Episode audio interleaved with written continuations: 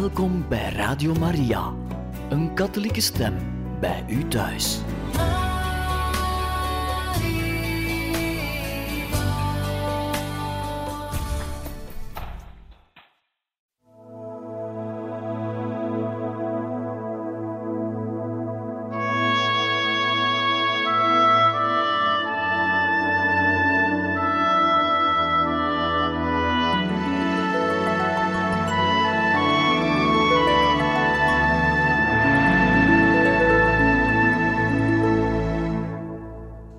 Beste luisteraars van Radio Maria, hartelijk welkom in dit programma Heilige Getuigen, waar wij verder gaan met de biografie van Edith Stein, zuster Benedicta Theresia van het Kruis, geschreven door Anders Arborelius, Karmeliet.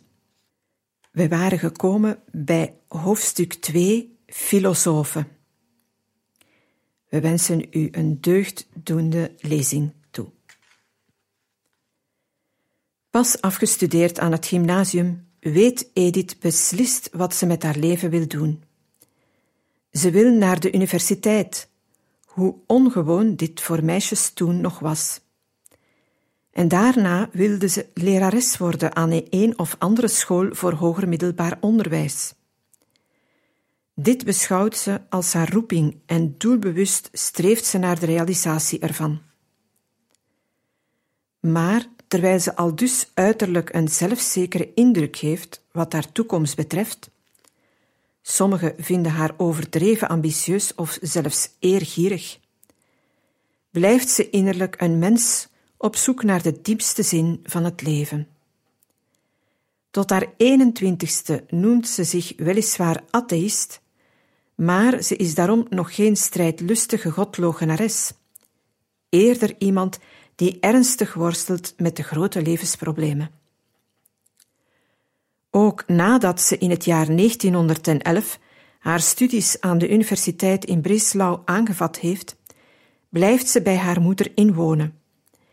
Ze neemt deel aan het godsdienstig leven van het gezin, met inbegrip van alle feestdagen. En trouw vergezelt ze haar moeder naar de synagoog.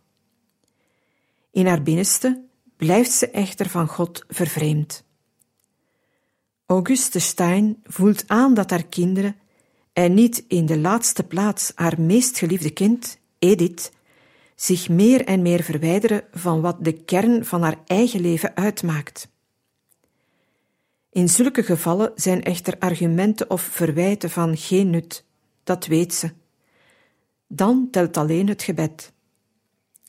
Later getuigt Edith dat ze bij die bezoeken aan de synagoog juist het meest werd getroffen door de houding van haar biddende moeder, die heel in God verzonken scheen. De ceremonies en lezingen maakten weinig indruk, maar het geloof van haar moeder, de godsgemeenschap van een geliefd medemens, dat greep haar diep aan. Dit is weer echt typisch voor Edith. Godsdienst zal altijd iets zijn dat langs andere mensen op haar toekomt. Of ze nu God verlogent of wel in Hem gelooft, Hij is voor haar altijd iemand, een persoonlijk wezen, dat zich aan andere persoonlijke wezens openbaart. Geloof in de persoonlijke God wordt door andere personen overgedragen. Hoezeer Edith ook verstandsmens is, ze ziet toch in, hoewel op verhulde wijze, dat God meer is dan een zuiver denkprobleem en het geloof meer dan een levensbeschouwing. Studenten in de psychologie. Edith heeft een diepe en levendige belangstelling voor het persoonlijke en het diepste in de mens. Ze wil doordringen tot de kern van zijn wezen. Dit komt niet alleen tot uiting in het belang dat ze in afzonderlijke mensen stelt, maar ook in de keuze van haar studies. Wanneer ze zich laat inschrijven aan de universiteit in Breslau, geeft ze als vakken, naast Germaanse talen en geschiedenis, ook psychologie op. Ze meent dat die wetenschap haar de sleutel tot het mysterie van het leven en van de mens zal geven en haar helpen zal de menselijke ziel, de kern van de menselijke persoon, te ontdekken. Onder leiding van de professoren Stern en Heuningswald neemt ze deel aan seminaries over de psychologie van het denken. Maar de heersende experimentele psychologie voldoet haar helemaal niet. De mens wordt er immers herleid tot iets mechanisch, een reeks reflexen en hun onderlinge verhouding.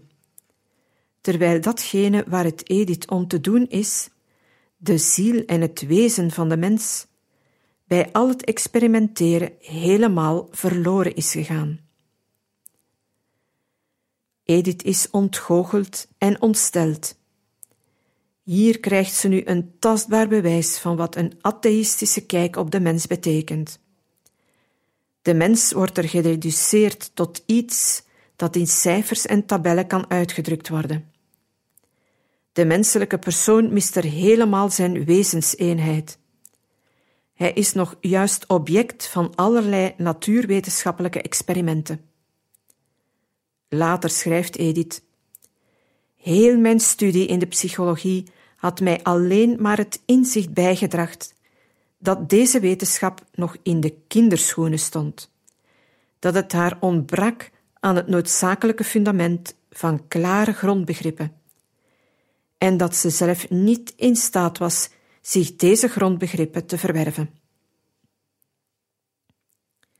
Juist tijdens die twee jaar van haar studie in Breslau begint Edith haar atheïstische levensbeschouwing in twijfel te trekken.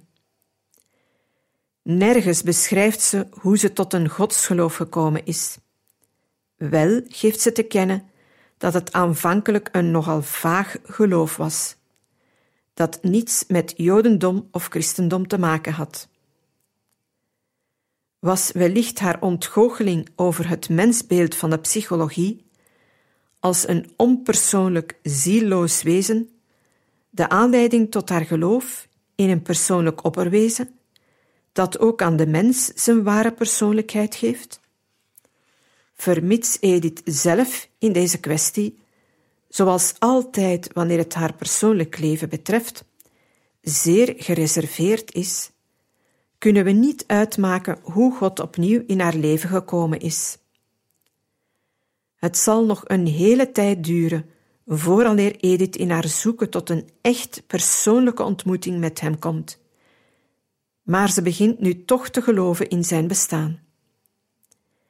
In schaduwen en beelden voelt ze aan dat er iemand is die haarzelf en al het overgeleidt, dat alles tenslotte zin heeft, dat we onze plaats hebben in een vast verband. Ook de studie van Germaanse talen en geschiedenis kan ertoe bijgedragen hebben dat Edith zich uit de greep van het atheïsme losmaakte. Dankzij haar taalstudies komt ze nu voor de eerste maal werkelijk in contact met het evangelie. Reeds eerder, onder het morgengebed in de Victoriaschool, had ze verschillende nieuwtestamentische teksten horen voorlezen. Maar die hadden geen al te grote indruk op haar gemaakt. Wel zong ze toen graag mee wanneer men Luthers triomfantelijk lied Ein feste Burg ist unser Gott aanhief. Maar nu krijgt ze bij de studie van het Gotisch de kans om het Onze Vader van meer nabij te leren kennen. En dit gebed, zo getuigt ze zelf, grijpt haar diep aan geeft wellicht de vertrouwvolle, persoonlijke overgave aan de Vader, die erin uitgedrukt wordt, klaarheid in haar zoeken? Ook Gods voorzienigheid, die dit gebed doorstraalt, kan Edith getroffen hebben. Later immers wordt de voorzienigheid een steeds terugkerend thema in haar brieven en geschriften. Haar tastend zoeken vooraleer de stap naar het geloof te kunnen zetten, ging grotendeels uit naar het vinden van de samenhang in het geheel, de zin van wat er gebeurt, of het nu de wereldgeschiedenis betreft, ofwel het persoonlijk leven van het individu. Vandaar Ediths belangstelling voor historie. Ze zoekt in alles naar de motivatie, in de grote verbanden, in het verloop van de geschiedenis en in de kleine, schijnbaar onbelangrijke gebeurtenissen. Die motivatie is volgens haar het grondprincipe van de geschiedenis. Deze is immers niet zomaar een reeks van gebeurtenissen zonder onderling verband. Alles heeft zijn zin en wordt ingevoegd in een weloverwogen plan. Edith vermoedt dat er iemand bestaat die alles leidt, al meent de mens dat hij zelf alles in handen heeft. Later schrijft ze in haar Einführung in die filosofie: Alleen indien we in staat waren de totale samenhang van de geschiedenis te overblikken, zou de betekenis van elk afzonderlijk feit bepaald kunnen worden. De geschiedenis probeert het leven in zijn samenhang te begrijpen.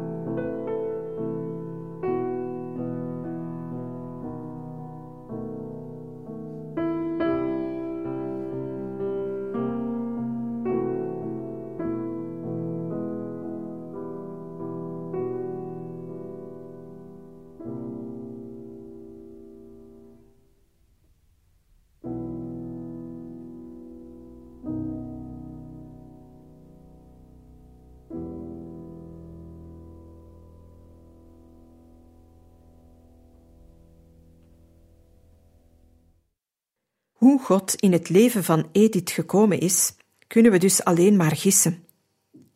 Haar intellectuele zoektochten en studies hebben er zeker toe bijgedragen dat het atheïsme langzamerhand vervaagde bij haar.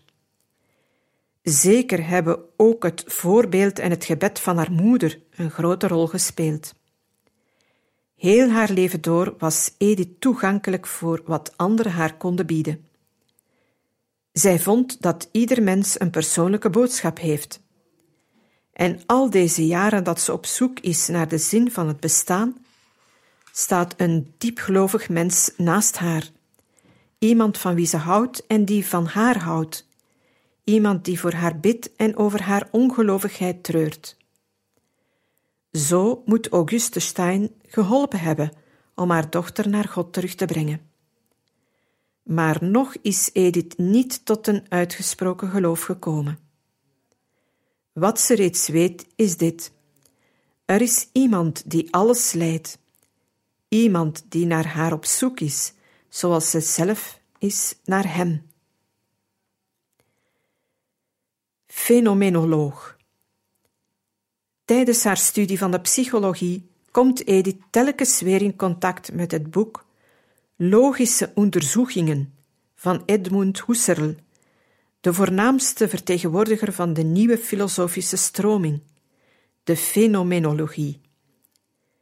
Bij hem vindt ze klare grondbegrippen en een eerlijk zoeken naar het wezen van de menselijke persoon en de laatste zin van het bestaan. Ze komt meer en meer onder de indruk van de nieuwe, frisse denkwereld die de fenomenologie is. Als de professor Stern een thema vraagt voor haar doctoraal proefschrift en hij haar voorstelt om door allerlei experimenten de denkwereld van het kind uit te vorsen, ziet ze in dat de psychologie haar niets meer te bieden heeft. De universiteit in Breslau kan haar geen voldoening meer geven. Nu keert Edith de blik naar Göttingen, waar Husserl doseert. Vier semesters had ik aan de universiteit in Breslau gestudeerd, schrijft ze. Ik had zoals weinig anderen aan het leven van deze alma mater deelgenomen, en het kon de schijn hebben dat ik er zo mee vergroeid was dat ik niet uit eigen beweging van haar zou willen scheiden. Maar, zoals nog dikwijls in mijn later leven, kon ik ook hier die schijnbaar stevigste banden met een lichte beweging van mij afgooien en wegvliegen zoals een vogel die aan de strik ontsnapt is.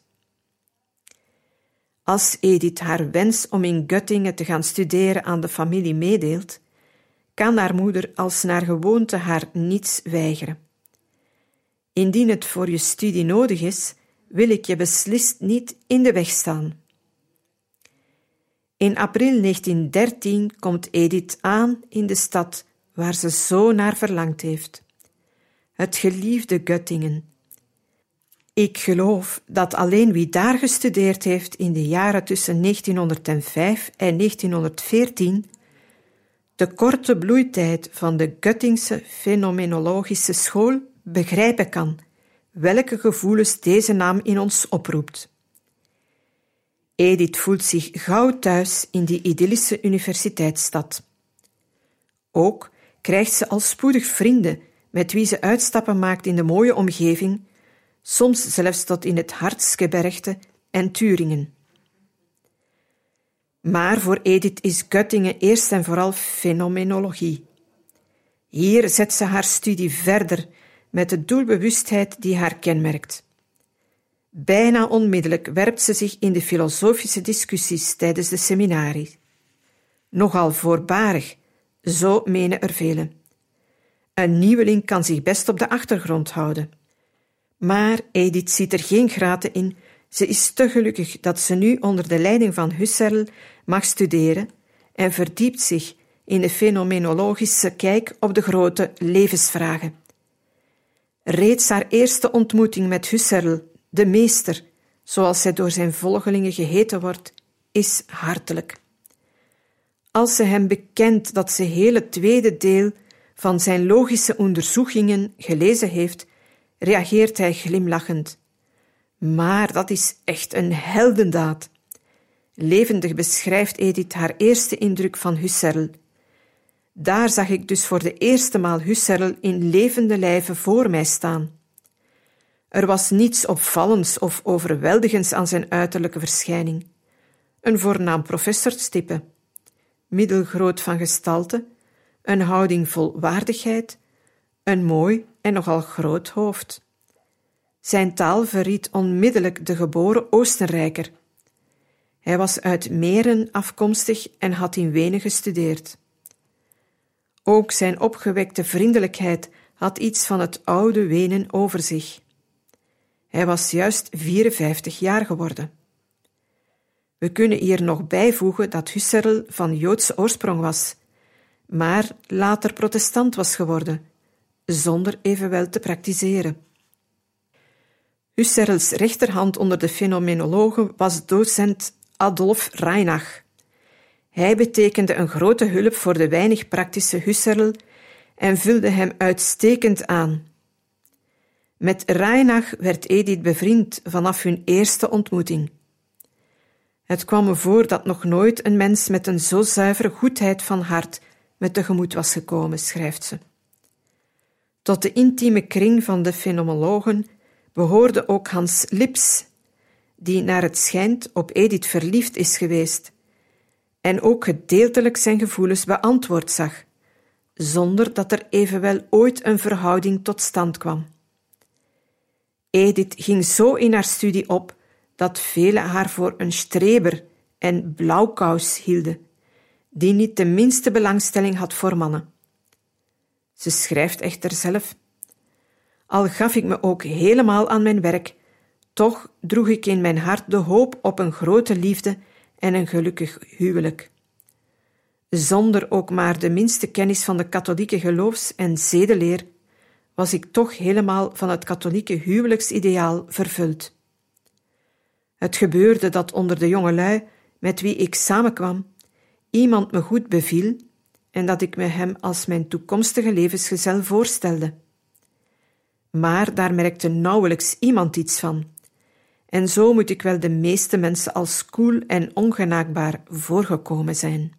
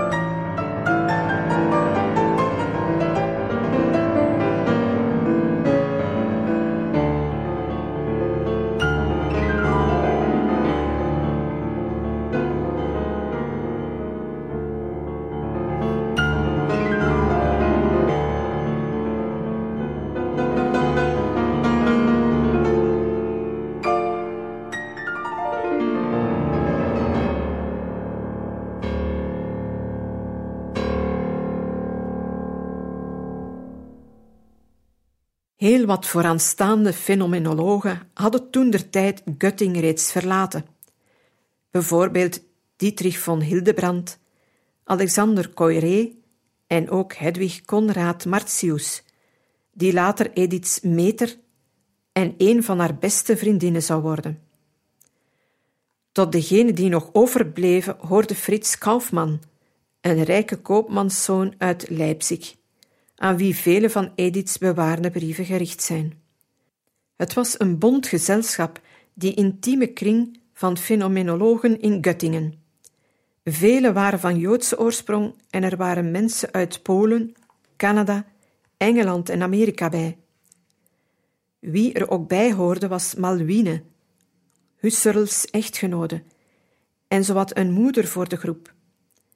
Zij kon weliswaar scherp en ironisch zijn, maar wie eenmaal haar sympathie had gewonnen, mocht voor altijd zeker zijn van haar vriendschap. Edith veroverde haar hart van het allereerste begin. Al had Malvine niet veel over voor filosofie, ze was toch gewoon de voorlezingen van haar man bij te wonen. Meer echter om het aantal toehoorders te tellen dan om zich in de grote filosofische problemen te verdiepen.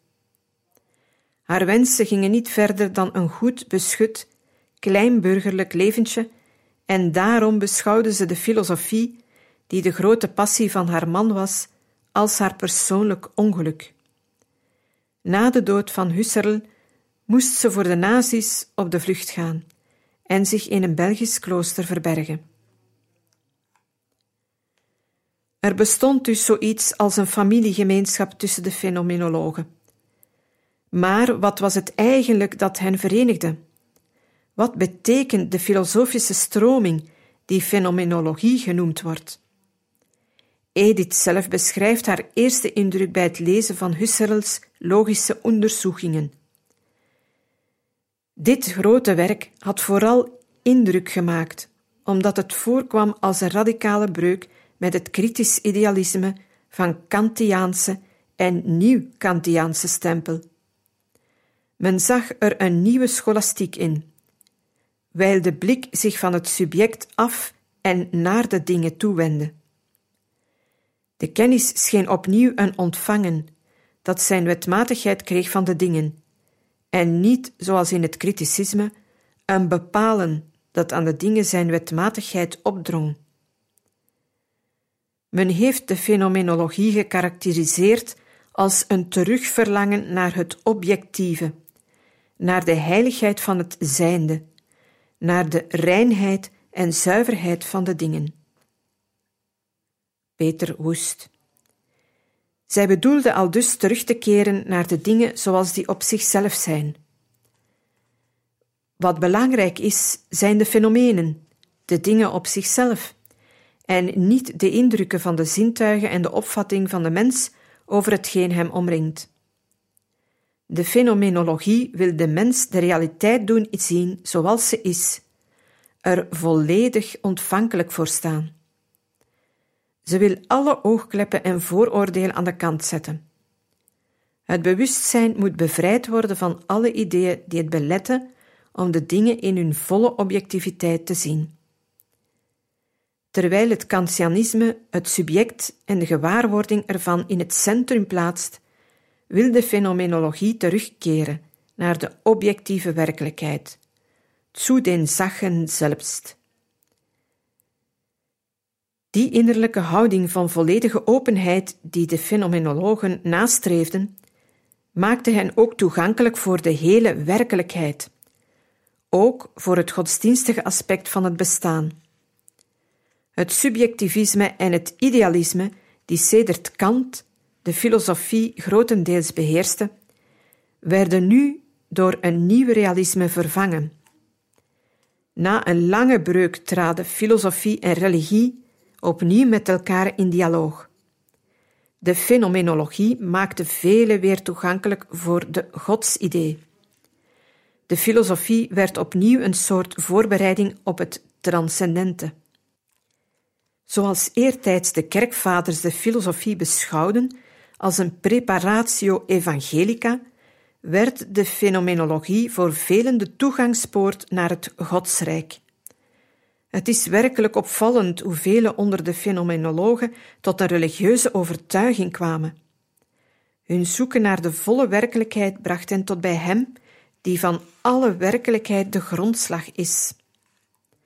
Velen werden katholiek, een deel bleef protestant, anderen keerden terug naar hun Joodse geloof en nog anderen bleven zoeken zonder zich bij een bepaalde geloofsovertuiging aan te sluiten.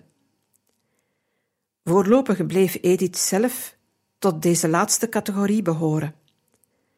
Maar allen, welk geloof zij ook aanhingen of in welk stadium van hun zoeken zij zich ook bevonden, bleven met elkaar in diepe vriendschap en echte gemeenschap verenigd. Een speciale plaats onder de fenomenologen nam Max Scheler in. Van mosaïs geloofsbeleider was hij reeds op veertienjarige leeftijd katholiek geworden. Daarop volgde een tamelijk stormachtig leven, waarbij hij zijn geloof liet varen. Daar hij betrokken was in een schandaal, werd hem de bevoegdheid om aan de universiteit te doseren ontrokken. Daarom moesten zijn toehoorders, wanneer hij naar Göttingen kwam, in een café samenkomen om naar zijn voorlezingen te luisteren. Edith was er natuurlijk bij en ze kwam onmiddellijk in de greep van zijn persoonlijke uitstraling. De eerste indruk die Scheler maakte op mij was fascinerend, zegt ze. Nooit meer is me later bij een mens het fenomeen van de genialiteit zo zuiver tegemoet getreden. In zijn grote blauwe ogen straalde de glans van een hogere wereld.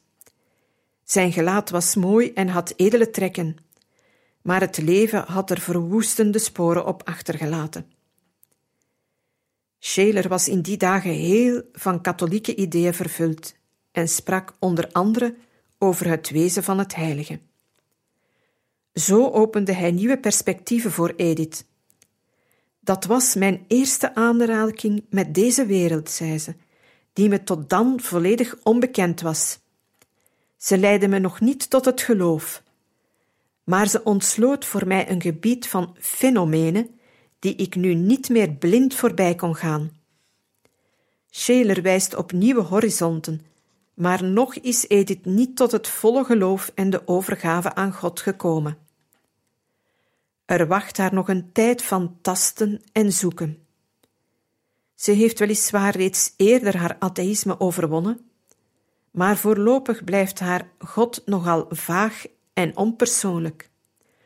Soms gaat ze met haar vriendinnen naar een protestantse kerk in Göttingen, maar ze schrijft hierover de vermenging van politiek en godsdienst die daar in de preken overheersend was, kon me heus niet tot de kennis van een zuiver geloof brengen en vervulde me ook vaak met afkeer.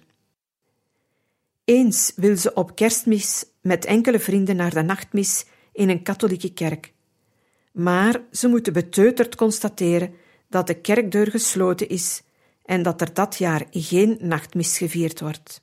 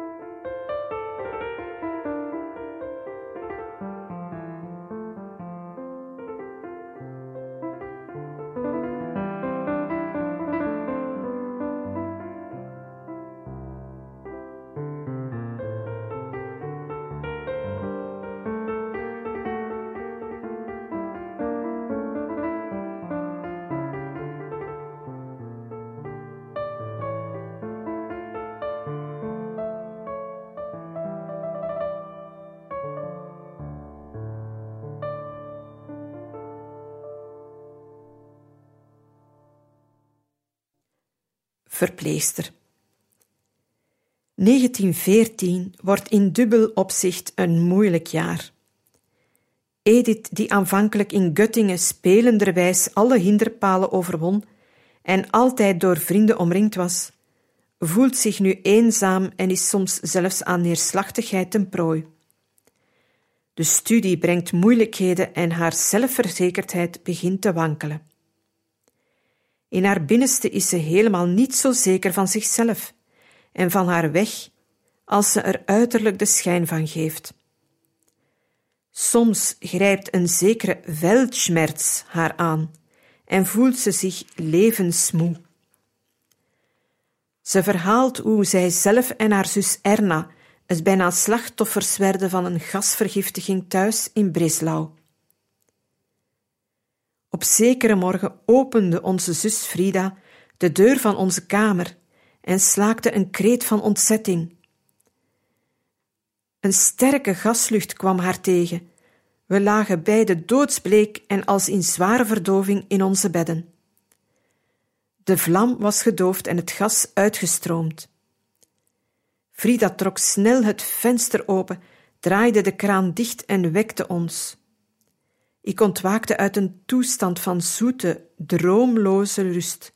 En toen ik bijkwam en de situatie begreep, was mijn eerste gedachte: hoe jammer! Waarom heeft men mij niet voor altijd in deze diepe rust gelaten? Ik was zelf onthutst over de ontdekking hoe weinig ik aan het leven gehecht was. Toch bezit Edith voldoende inwendige sterkte om depressies en levensmoeheid te boven te komen. Ze vindt ook hulp en opmontering bij Adolf Reinach en zijn vrouw. Dan komt de wereldoorlog en alle persoonlijke problemen worden voorlopig aan de kant gezet. Edith meldt zich als vrijwillige Rode Kruishelpster aan en komt na een tijdje terecht in Merisch-Weiskirchen. Daar was een veldlazaret opgericht voor Oostenrijkse soldaten die leden aan tyfus, cholera en andere besmettelijke ziekten. Een heel nieuwe wereld gaat hier voor de theoretisch begaafde Edith open. Nu krijgt ze de kans een ander aspect van haar persoonlijkheid, het verzorgende en moederlijke, te openbaren. Ze verpleegt zwaar zieke soldaten van allerlei ras en taal uit het leger van de Donau-monarchie. Tsjechen, Slovaken, Hongaren, Polen, Italianen enzovoort. Een vriendin van haar vertelt: We waren zo blij te kunnen helpen en het lijden naar de mate van het mogelijke te verlichten. Edith Stein verrichtte haar werk rustig, stil en zorgzaam. De verpleegsters met staatsexamen, onder wier leiding we werkten, maakten het ons niet gemakkelijk. Ze wilden ons waarschijnlijk te verstaan geven dat onze hogere vorming aan de universiteit helemaal geen waarde had in vergelijking met wat zij aangaande ziekenverzorging konden en wisten. En daarin hadden ze natuurlijk gelijk. Maar we lieten er ons niet door te neerdrukken. In het lazaret kreeg men soms antisemitische uitspraken te horen. Een verpleegster, zelf ook van Joodse afkomst, was naar eigen zeggen jaloers op Edith die er altijd voor uit durfde komen dat ze Jodin was en nooit probeerde haar afkomst te verbergen. Edith voerde discreet en gewetensvol uit wat haar opgedragen werd. Maar als er iets gezegd moest worden, deed ze dat ook zonder aarzeling. Na afsluiting van haar dienst in het veldlazaret werd ze met de dapperheidsmedaille onderscheiden maar tegelijkertijd kwam ze bijna voor de krijgsraad, omdat ze, onbedacht, een bundel niet gecensureerde brieven over de grens meenam. Assistenten. In Merisch-Weiskirchen kwam Edith oog in oog te staan met lijden en dood. Maar ook in die omstandigheid trad God nog niet beslissend in haar leven binnen. Ze moet nog blijven zoeken. Een tijdje is ze lerares aan haar oude Victoria-school in Breslau. Maar spoedig verdiept ze zich opnieuw in de studie en legt ze haar eindexamen af. Een jaar daarna, in de zomer van 1916, doctoreert ze in Freiburg op een proefschrift zum Problem der Einfühlung. Ze krijgt er ook een belangrijke opdracht. Ze aanvaardt namelijk Husserls persoonlijke assistente te worden.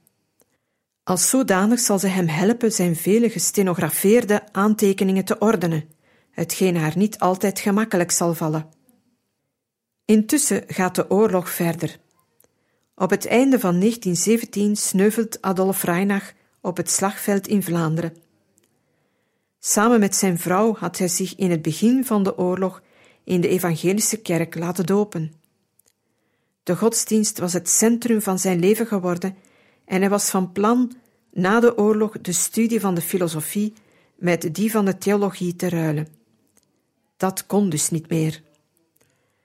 Nu richt zich echter vrouw Reinach tot Edith met het verzoek haar te helpen met de ordening van de filosofische nalatenschap van haar man. Edith reist naar Göttingen, enigszins bevangen door de vrees een gebroken en radeloze weduwe aan te treffen. Maar in de plaats daarvan ontmoet ze een rustige, sterke vrouw, die in haar diepe leed wordt gedragen door haar godsvertrouwen. Zij is het nu veel eer die Edith sterkte geeft en delen laat in haar hoop. Deze ontmoeting met een mens die zich helemaal op Christus verlaat, maakt een onuitwisbare indruk op Edith. Nog kort voor haar dood zegt ze hierover: Het was mijn eerste ontmoeting met het kruis en de goddelijke kracht die het verleent aan degene die aanvaarde het te dragen. Ik zag voor de eerste maal de uit het lijden van de Verlosser geboren kerk in haar zegepraal over de angel van de dood tastbaar voor mij. Het was het ogenblik waarop mijn ongeloof in elkaar stortte. In deze ontmoeting met een concreet mens krijgt ook God een meer concreet gelaat voor Edith. Het vage geloof in Gods bestaan dat ze sedert haar 21ste jaar bezat, krijgt nu een duidelijker profiel. Christus kwam stralend naar voren, Christus in het kruismysterie. Daarom kon ik ook bij mijn inkleding in de karmel niets anders wensen dan van het kruis genoemd te worden. Die ontmoeting met Christus betekent echter nog niet dat Ediths zoektocht nu definitief ten einde is. Wel staat het vast voor haar dat ze christen moet worden, maar katholiek of protestant, dat is nog niet duidelijk. Ze leest het Nieuwe Testament en Kierkegaard, maar de tijd is nog niet rijp voor een definitieve beslissing. Gewetensvol als ze is, wil ze eerst absolute zekerheid vooraleer de beslissende stap te zetten. Ondertussen heeft Edith de handen vol met haar veel eisend werk voor Husserl, dat echter niet aan haar verwachtingen beantwoordt. Terwijl hij zelf iemand nodig heeft die loyaal en in blinde gehoorzaamheid zijn bevelen uitvoert, wil Edith van haar kant dialoog en uitwisseling van ideeën. Ze is al te zelfstandig om zich te vergenoegen met het uitvoeren van bevelen en het kopiëren van andermans gedachten. Daarbij komt nog dat Husserl zich stilaan weer in de richting van het subjectivisme schijnt te bewegen. Het zit hem dwars dat de meeste van zijn leerlingen hem in deze opvatting niet willen volgen. Dit alles draagt ertoe bij dat Edith hem haar ontslag aanbiedt. Maar ze gaan uiteen als vrienden, ook al slaan ze elk een eigen richting in. Beste luisteraars, we beëindigen hier voor vandaag deze lezing uit de biografie van Edith Stein, geschreven door Anders Arborelius, Karmeliet. En we gaan volgende keer verder met hoofdstuk 2, filosofen, bij het onderwerp feministe en patriot. We hopen dat deze lezing u veel deugd gedaan heeft, wensen u nog een gezegende avond toe en tot een volgende maal.